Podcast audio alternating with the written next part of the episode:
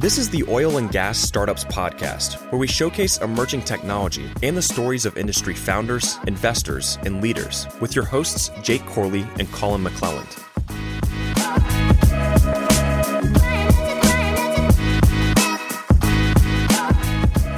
What's going on, Wildcatters? Welcome back to another episode of the Oil and Gas Startups Podcast. If you've been a regular listener of the show for a while, you know that we sat down with the largest computer chip manufacturer in the world a while back, NVIDIA, uh, to talk about all the work that they're doing in the energy space. Well, we randomly ended up getting connected with their biggest competitor, Intel. So we figured we'd give them also a chance to talk about all the work that they're doing across the industry as well. So, really good conversation. Uh, hope you guys enjoy it. But really quickly, before we get on the episode, let's take a few minutes to run through our TPH Energy Insight of the week. So, commodity investors are back in full force with record wagers on crops, metals, and oil. Obviously, if you're at rock bottom or negative like we were in 2020, there's really nowhere to go but up. So I think oil is going to rally. But you have some bold predictions as to where you think it's going to go. I'm curious what your predictions are. We've talked about them a lot, but what's the time horizon for these predictions? Yeah, so I think we were at the bar the other night. Is like a month and a half ago. I think David Ramsden-Wood was there. It was me, you, Trisha Curtis. And in, typical Trisha fashion, she was arguing with you. Trisha argues about everything. So me and Trisha get into it. But I made a bold claim that we'd see $200 oil in the next three and a half years. And anyways, over the last couple of weeks, you know, we've seen a run up on oil uh, equities and, you know, people are, you know, John over at Well Database showed me his screenshot of Nog just running up. So the whole Nog crew over on Twitter. Bitcoin seeing yeah. the biggest rally ever, yeah. all time highs. So, you know, a lot of things are booming in the market, but I think that there is a case for $200 oil if you look at several different variables. I mean, one, you have these steep production declines in shale. So you're going to have this fall off in American production. All the capital is being sucked out of the space. You know, everyone says, oh, if you break that threshold of $100 oil, capital is going to come flowing back in. Well, where's it going to come flowing in from? Because institutional capital has said that they're not investing in oil and gas anymore due to ESG. So you have this vacuum in the capital space you have additional regulatory coming. And as I sent this tweet, you know, later, I think it was the next day, it came out that Biden is canceling the permit for the Keystone pipeline. So you're seeing the regulatory come into action right away. You have you have OPEC making huge production cuts. And then I don't care what anyone says, demand is going to rise post COVID. People are going to be traveling on planes, they're going to be traveling in cars. So you put all those factors together, I could see $200 oil becoming a real thing. And I'm not saying it's rational, but I don't think negative $37 oil was rational either, right? And if I would have told you that, like, oil was going to be negative 37, you would have thought I was batshit crazy too. So I think that, um, you know, that's, that's my bet. I'm putting it out there into the public ether. So you, you tweeted, you tweeted about it and you got some feedback. Yeah, I got some feedback. And I mean, there's some really smart people in there. I mean, you know, you have Trisha. Trisha says that we won't, you know, $80 is the cap. You know, we're not going above 80, but you had other smart people in there. I mean, people that I really respect in the commodity space saying, yeah, you know, I could see 160. And so you had a lot of sentiment that will be at 150. You know, Robert Hefner sent me a piece that he had written last year that made a case for I think it was $150 oil within a six month time frame of when I said so. I'm putting it out there. You can come back to me in three and a half years if we're not at $200 oil. But you remember, like I, I did the same thing with Bitcoin, $25,000 Bitcoin when it crashed last time. And here we are. So I'm on a run. We had the 420 oil. Oil hit $4.20 on 420. 20. Kept going Didn't stop there. But so we'll see. And, you know, I think that, um, obviously your commodities traders, and there'll be a lot of people that are benefiting off of exposure to public E&Ps that are benefiting benefiting from that. So, you know, I think that we're in the darkest days right now on oil. Hope we are in the darkest days, and hopefully it'll turn around.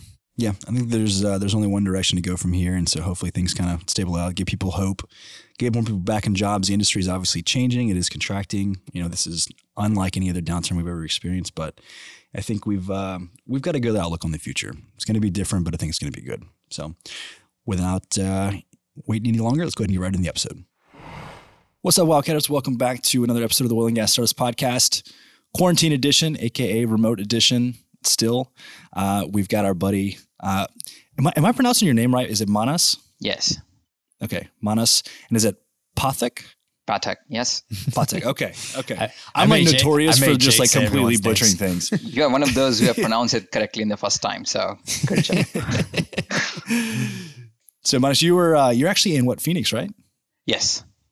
Okay, so we, we weren't able to get him in uh, into Houston to do an in, in person uh, podcast, so we made another exception doing this remotely. Um, you were with Intel, correct?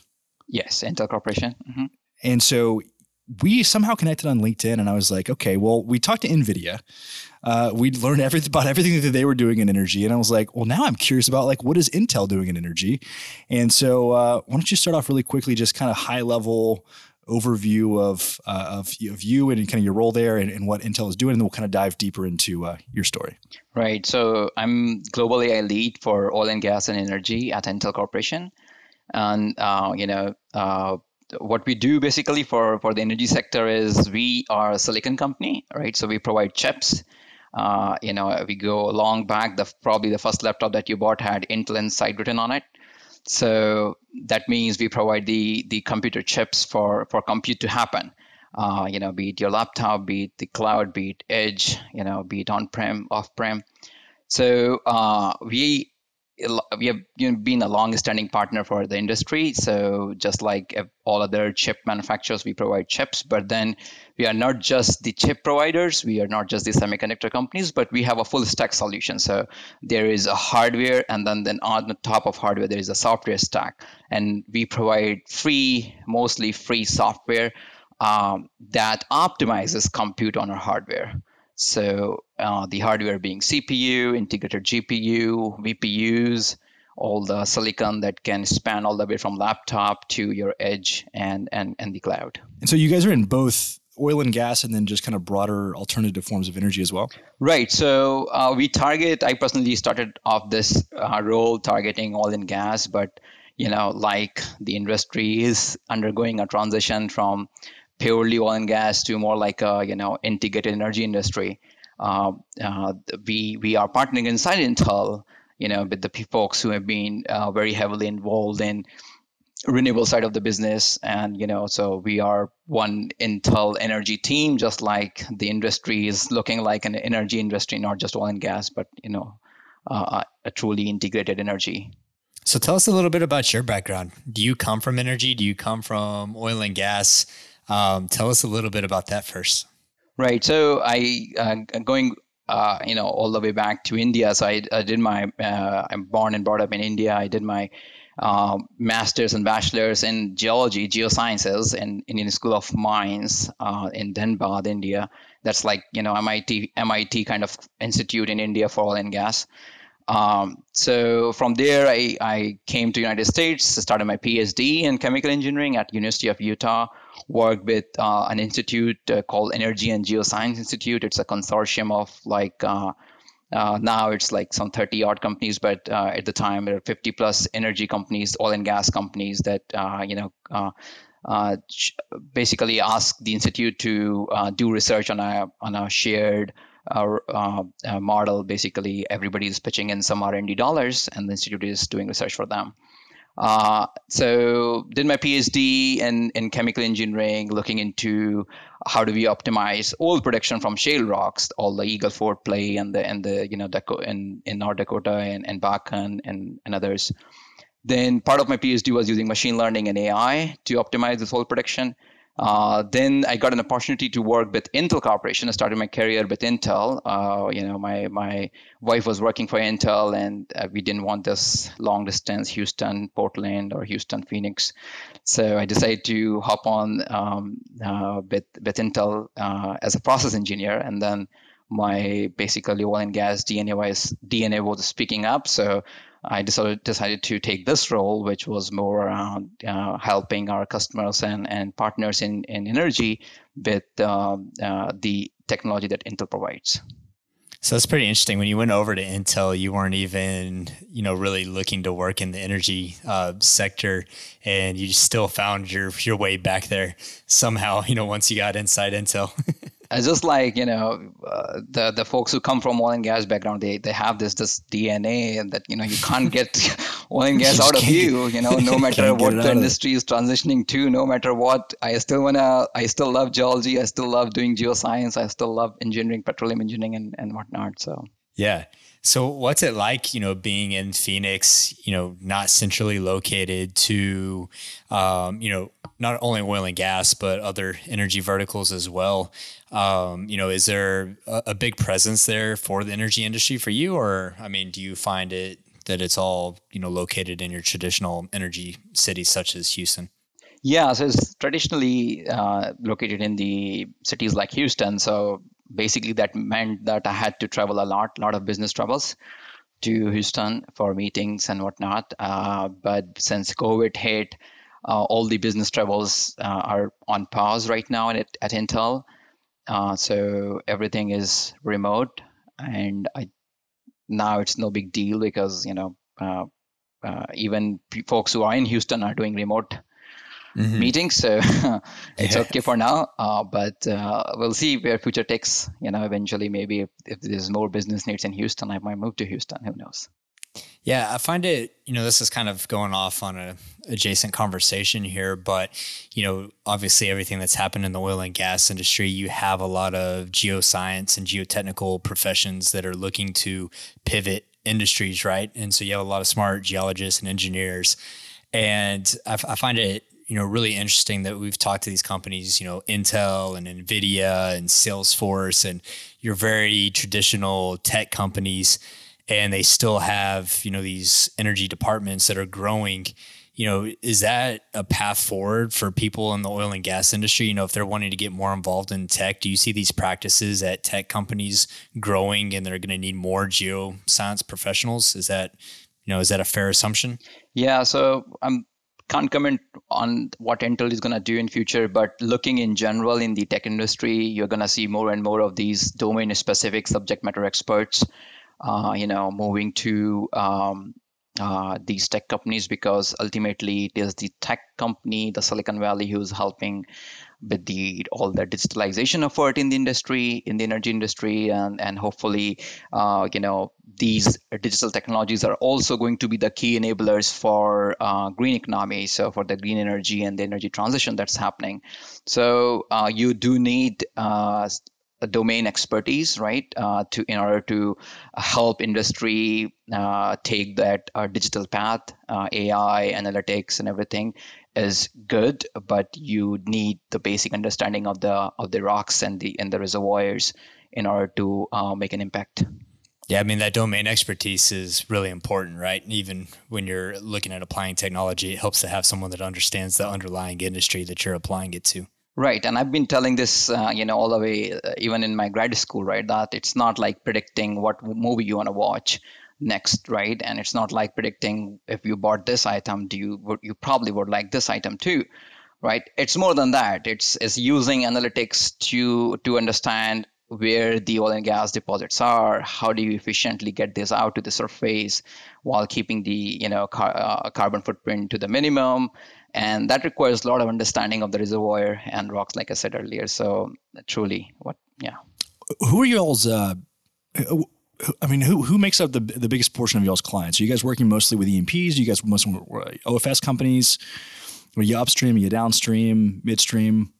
Yeah, so we cover all over both, the place. yeah, we, we cover midstream, upstream, and downstream, all all three. Uh, my primary focus is upstream, just because of my background okay. in the up, upstream side. Uh, but the way Intel works is basically we we work with end users, you know, the E&Ps and the service providers, the the service providers in the energy sector.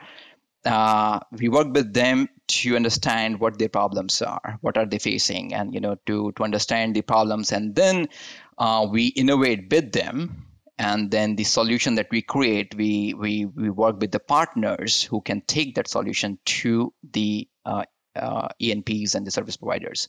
So we don't sell directly to any of these companies anything, but then we work with them to understand what are their pain points, what are they looking for in the future, what what what, what problems do they have currently, and then bring that knowledge uh, and the pain points to the to the product team in Intel and innovate for them and then push it through the partners. Are most of the partners that you work with are they technology partners? Are they consulting firm partners? Is it all of the above? Right. So it's more or less like OEMs, ODMs in the you know in the former world where you didn't have cloud technology. You know, you're looking into these HPs, Dells, and Lenovo's of the world who basically uh, fit our silicon in in their uh, compute solutions, be it a cluster, be it you know on-prem, be it a laptop or enterprise desktop, and then take it to the companies like uh, the the oil and gas companies that we know of. But uh, now we also work with cloud providers, right? So we have our products, meaning our products. When I say I products, I mean uh, CPUs like uh, Intel Atom, Intel Core, Intel Xeon. All these chips, we have all of these chips, you know, existing um, uh, especially the Xeons in the cloud providers. So we work with um, our cloud friends like AWS and Azure's and Google's of the world, and, and now IBM's of the world to uh, bring basically our technology to the end user.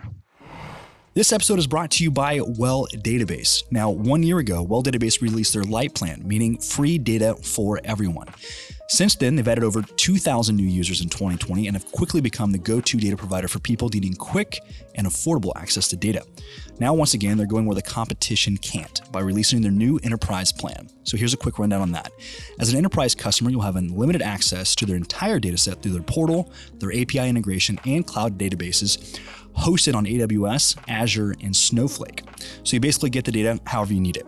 People who've switched to Well Database Enterprise have saved 50% on average, and in times like these, that adds up. You know what that means? That means more people in jobs, which is exactly what we want to see. So go check the guys over Well Database out at welldatabase.com and tell them we sent you. So when you look at the landscape, you know, as Jake mentioned, we had Nvidia on, and you know they're really applying their GPUs to the energy industry. I imagine that that you know they're a competitor to Intel. Um, you know, just from a consumer standpoint, you know, you look at our computers. You know, we have processors. You know, Intel i5, i7, whatever it may be. So for the energy industry, I mean, is this something that you guys, you know, one, are you guys providing the same you know type of GPU processing? Um, hardware for the energy companies, and then I also want to kind of get into the software side because you broke this up into two parts. You know, the the hardware and the software side. I just want to understand, you know, what exactly you guys are doing on the on the physical hardware side for the energy companies, and then we can wrap that up into the software side too. Right. So, I mean, Intel goes long back, right? We were founded almost 50 years back in the Silicon Valley. So, uh, some of the first compute chips that existed were from Intel. So an industry, I think oil and gas industries even goes further back. Uh, but if you look at the the compute needs and and how compute in the oil and gas industry expedited the exploration process, uh, you know, it started somewhere around when the computer chips became available in the market, right? So uh, and some of the initial use cases were around seismic processing, seismic imaging. You have these raw seismic data coming from streamers and ships and, and trucks. And in order to expedite the processing of that raw data into something that is more readable and uh, something that a geoscientist can interpret, you need processing power, you need computers to do that job. And that's typically a high performance compute. Uh, you have reverse time migrations, you have forward uh, full wave inversion, FWI, RTM, these kind of algorithms uh, that go decades back, uh, but they need uh, high performance compute in order to run. So Intel chips were you know some of the initial chips that were used in order to uh, do these mathematical calculations and these uh, partial differential equation calcul- calculations to uh, to do the seismic processing.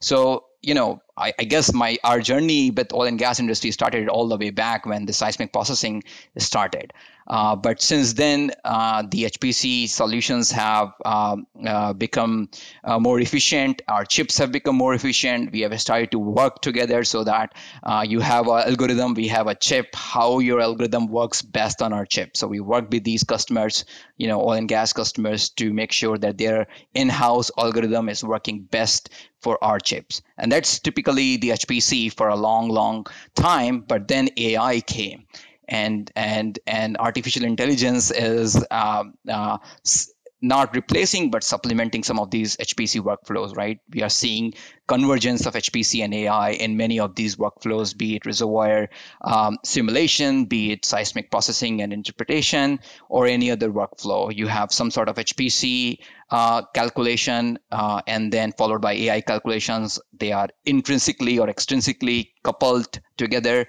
Uh, so now you are looking at how can we do HPC and AI both on a, on a on a same platform because last thing you want is you have petabytes of seismic data sitting in an HPC compute solution, and then you are moving it to an AI compute solution just to perform a different workload on a same data. That's not efficient. That is very painful. So bringing your HPC AI on a common platform so that your your underlying base platform the hardware is same and you can perform whatever uh, uh, compute solution you want to perform on it. Hpc ai is basically a more efficient way uh, to to look at the uh, problem. So what we do is uh, we um, provide a common platform hpc and ai uh, common platform based on cpu that can deliver optimum performance for for your uh, reservoir simulations or seismic or any other workload. So uh, that's the hardware story. Now the software story is um, uh, basically if you have a specific set of um, workload, we provide free tools and free middlewares and free software that you can download from GitHubs and Intel websites that basically helps you leverage and get the most out of our silicon.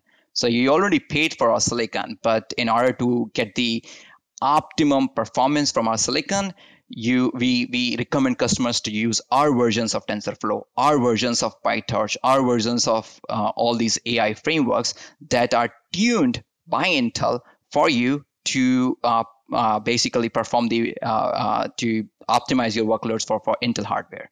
Outside of outside of the G and G stuff, I know we've talked a lot about you know geospatial data and how big those data sets can be and the compute power. And it's always been that way, right? But outside of that, what are what are your clients using? Say like the AI, for example. Like what are some of the use cases of that AI outside of the G and G space? Right. So the way we look at it is uh, following. You have domain specific ai problems in oil and gas and you have very general ai problems that you can basically leverage the already existing solutions in other industry verticals. So when when I, you're talking about g&g that's basically the domain specific ai problem right? But then there's other kind of problem like worker safety are, is your worker wearing required PPE when it's entering a drilling zone or a refinery? That kind of problem exists in all manufacturing plants, be it Intel manufacturing plant, be it Nike shoe manufacturing. You know, you, you want to make sure that your workers are safe enough. And, you know, you can use computer vision algorithms to identify if your worker is wearing uh, proper PPE. So those kind of use cases are uh, low hanging fruits are easy to deploy, have already seen success in, in a different in industry vertical. And these are the some of the ones that are outside G&G space are, are, are seeing a lot of traction in oil and gas. And when we talk about these use cases, some of these are like require real time processing. So that means the model, the AI model needs to do the analytics at the edge when I say edge, I mean near the source of the data itself. If you have a worker who is entering a red zone in a drilling platform, you don't want your your camera to send uh, pictures to the cloud and then cloud to send it back to you that hey it's a red zone. You know by that time you know it's already a safety risk. So you need a real time processing at the source of data. And this is what the edge compute uh, the benefits of the edge compute. And we are very big in edge computing. In fact, uh, a lot of the silicon today that exists for edge computing comes from uh, from Intel, and uh, and these use cases are uh, tested successfully elsewhere. So it's very easy for for customers to to hop onto these. So to just to to break that down really quickly as a definition, if I understand edge computing correctly, I'm going to try to explain it uh, as, as simply as possible. Edge computing, as opposed to being able to send this up to the cloud and doing high computation stuff, and then waiting on that delay to send back in places where you may not have maybe the best connectivity, or there could be some sort of lag. You are essentially taking hardware devices and putting it on site. It could be at a facility, it could be on a well site, it could be anything like that. Doing the high compute things like AI there, and then instantly having, like you said, in a safety instance, some kind of alert, right? As opposed to having to send that off, process it, send it back. Is that correct? Yes, and so that's edge computing for you. And some of the bottlenecks, uh, you know, uh, in cloud computing is basically latencies and the bandwidth issues, like you said. You know, some of many of our operations are in remote locations, offshore platforms right? So you you want these alerts to happen, uh, like the compute for the alerts to happen right there, and um, and edge computing can allow you to do that. All right. So going back to a point that you had about you know the seismic data and seismic processing and reservoir uh, simulation, you know these are really big data sets and how does that work with artificial intelligence, especially on the reservoir simulation? Because, you know, as we looked at the shale revolution, the the really kind of allure of shale was that it could be this manufacturing process and it could just be repeated over and over again. And from that, you know, you have really standardized data sets. But in the conventional space, you know, especially offshore, there's so many variables that go into the geology and the reservoir how does that affect machine learning in those places? And how do you guys help customers out with that, both from a hardware and from a software perspective? Right. So, like, if you look at how machine learning differs, or AI, or you know, any of these neural network differs from solving a conventional reservoir problem versus unconventional, uh, there would be change in the variables that go in in making and building these models. So, if you're talking about uh, shale reservoir in Eagle Ford, Texas, right? So the the input variables that go in in, in into the model and a deep neural network model or a you know uh, any other machine learning model would differ from when you're talking about building the similar model uh, like for oil prediction predict, prediction or gas prediction for conventional reservoir. So for unconventional you the the the set of things that would be more impactful uh, in input variables would be what is the fracture length you know what is the half length of the fracture what is the what is the pumping pressure looking like when you are fracking the rock and and all those variables that do not even exist when you talk about a conventional reservoir. So when you're talking about conventional reservoirs you will have different set of variables which are more important. So like you mentioned colin you know what are the, what is the porosity and the permeability of the of the um, uh, of the rock right? In in shale reservoirs, you can frack frack the shit out of it, and you know at times people don't care about all of these geoscience parameters, although they are important, I, I must say. Yeah. But in conventionals, you are at the mercy of how the rock is going to behave like, right? So so you do in, uh, you do need to take in, into account when you are building your model what are those geoscience parameters looking like which you might you know uh, tend to ignore in in in a unconventional shale reservoir kind of thing. Although half of my PhD was building those models for shale reservoirs, and the top five parameters that came out, which influence how your your reservoir is going to behave, did include some of the ge- geological parameters. So it's not about just frack the heck out of it. You know, you do need to consider some geological aspects uh, aspects of it. But from from the hardware perspective, it's just another AI model. So your your integrated GPUs or your CPUs uh, that work uh, for one model will work for the other as well. So from the hardware perspective, is no difference. Uh, but yes, from the software perspective, there is difference. Now, here is where the subject matter expert do play a big role, right? So if you are if you are building that model, you you need to know what are the input parameters, the key performance uh, indicators in, in your one model versus the other model. If you do not include those key parameters that define how your shale rock is going to produce, you will train the model, your AI model, on wrong set of parameters. Right. So this is where the domain knowledge is very important. And similarly for the conventional reservoirs, right? A domain expert, a geoscientist, and a reservoir engineer would know what are the parameters that I need to include as set of input variables when I am training the AI model. And I think this is where um, you know the the the geoscience knowledge and the reservoir knowledge comes really handy. So this is obviously the Gas Startups podcast. So let's talk. Are you guys doing any work with the startups? I know, NVIDIA, I know we talked about that with, with NVIDIA. Do you guys have like a startups program? Do you guys have any resources for startups? Uh, let's dive into that a little bit. Yeah, so I mean, we have a couple of uh, programs spe- specifically for startups, and uh, there is one called Intel AI Builder Program. You know, you can just Google Intel AI Builder. There is one uh, which is more specific to the edge computing. It's called Intel AI in Production. Uh, but the you know uh, if you talk about Intel AI Builder program, basically we vet. Um, uh, we we have this submission process where startups come in and submit their applications. So what we are looking for is how uh, Intel can help these startups with Intel technologies. So we work with the startups from both the software perspective as well as fine tune their software, their application for our hardware, Intel chips. And um, well you sign up for that. We there's a vetting process but if you are uh, you know accepted in the program uh, you're automatically also eligible for fund for for being a candidate for funding from intel capital. Uh, intel cap uh, funds a lot of startups around the globe.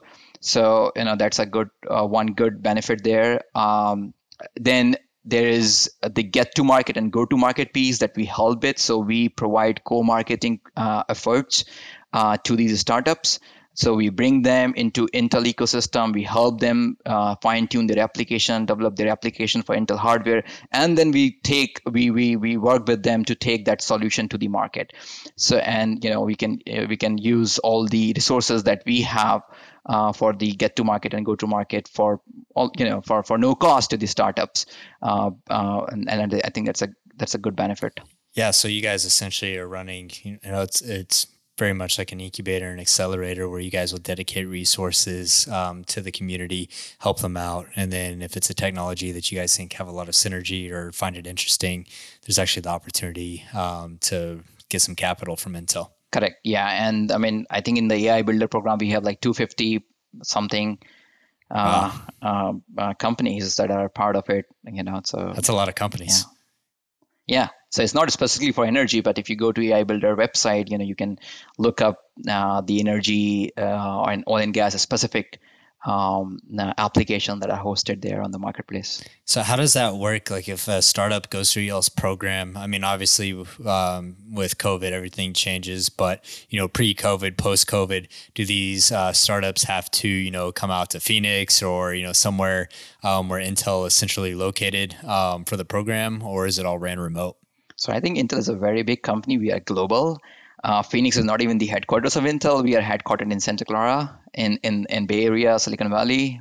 I mean, I think we yeah. were the one of the first ones to create the Silicon Valley. you know, it's called Silicon for a reason, and we are a Silicon yeah. company. Uh, and so you guys are the reason it's Phoenix. called Silicon Valley. Say again, Jake. I said you guys are literally the reason it's called Silicon Valley. yeah, yeah, yeah, absolutely. Yeah, yeah. That's that's what I think it is. It is the case. Uh, but so it's not Phoenix, but yes, if if it, if it requires a one-on-one or you know like some sort of in-person meetings, uh, definitely it would be one of the many Intel campuses we have. It spans from Oregon, Portland to Phoenix to Santa Clara to around the globe. Uh, but with COVID, everything is virtual, and uh, you know, uh, tech companies in general have been very successful in in uh, uh, continuing their businesses despite uh, everything going virtual because you know we we used all the technologies that we produce in house. So Intel is functioning with you know full um, uh, full uh, uh, in, in full capacity. So all these startups are still coming in, and and all everything is virtual today. I was gonna say, you know, that book that I've been re- reading, "Measure What Matters," is all about how Intel used OKRs and goal setting to scale their company. So, if you guys want a good book to read and kind of some insight of how Intel scaled their company, uh, check it out. It's called Measure. I thought you were about to grill Manas on his OKRs. yeah, Manas, do you guys still use OKRs at Intel? Um, I think we have uh, a different name, maybe, but uh, yeah. I believe uh, the core values and the and the core things that our founders had in mind is still uh, it, that still exists in the company culture and the and, and the among the com- company's employees. Got you. So there's a obviously you know ESG has become something that's uh, pretty top of mind. Things like carbon capture being talked about a ton. Are you guys able to leverage some of your technology, the AI, to deploy any of these kind of solutions with uh, any of these operators? Right. So what we are doing is basically we are helping the operators and the industry in general to build these solutions by providing our technology in the consortium such as Open uh, Footprint or OSDU. I don't know if you have heard of OSDU. It's a consortium of 150 companies now in the ecosystem, in the energy ecosystem and uh, you know we we are uh, contributor there. Uh, we are also contributing uh, in Open Footprint, which is a different consortium under the umbrella of Open Foot under the umbrella of Open Group. Uh, uh, and you know we work with companies like Shells and others to create a common data platform that can enable measuring your carbon footprint end to end in your value driven supply chain. So if you if you produce a product uh, you know, now in this greener economy, you need to make sure that what is the carbon footprint associated with that product all the way from the raw materials to the end of line right? And and one way to do that is basically using these data platforms that can enable end-to-end calculation and then use ai on top of those data platform to fine tune your supply chain. Say you have uh, what, what can you do? What are the knobs that you have that you can turn in order to reduce the carbon footprint of your product right? So uh, intel from both uh, hardware as well as the software perspective helps these consortiums and and these industry bodies and the standards group to define standards. So at this point we actually lost Manas's audio. The recorder actually dropped it. So we're just going to go ahead and cut right into the end Perfect. Well, hey, I appreciate you coming on the show and schooling us on Intel and Silicon. And it's, uh, yeah, it's interesting since I've read that book lately, recently, to see, you know, how the company started and grew and then how you guys continue to grow and scale into energy verticals, especially as the world's changing and is uh, utilizing machine learning. So it's all exciting stuff. Appreciate it, man. Yeah, absolutely. I think this is wildly fascinating. Like I said, you know, Intel is literally, if you look back at the history of Silicon Valley, it is called Silicon Valley due to Intel being the first big corporation that really took off there. And we've always said that we kind of lived at the intersection of Silicon Valley and oil and gas. And so it all kind of comes full circle. I think this is really, really neat. So, Manas, thanks again for coming on the show. Uh, if you like the show, please take two seconds, uh, leave us a rating review, forward it all to all your colleagues, your family, your friends, spam everybody, and we'll catch you guys on the next episode.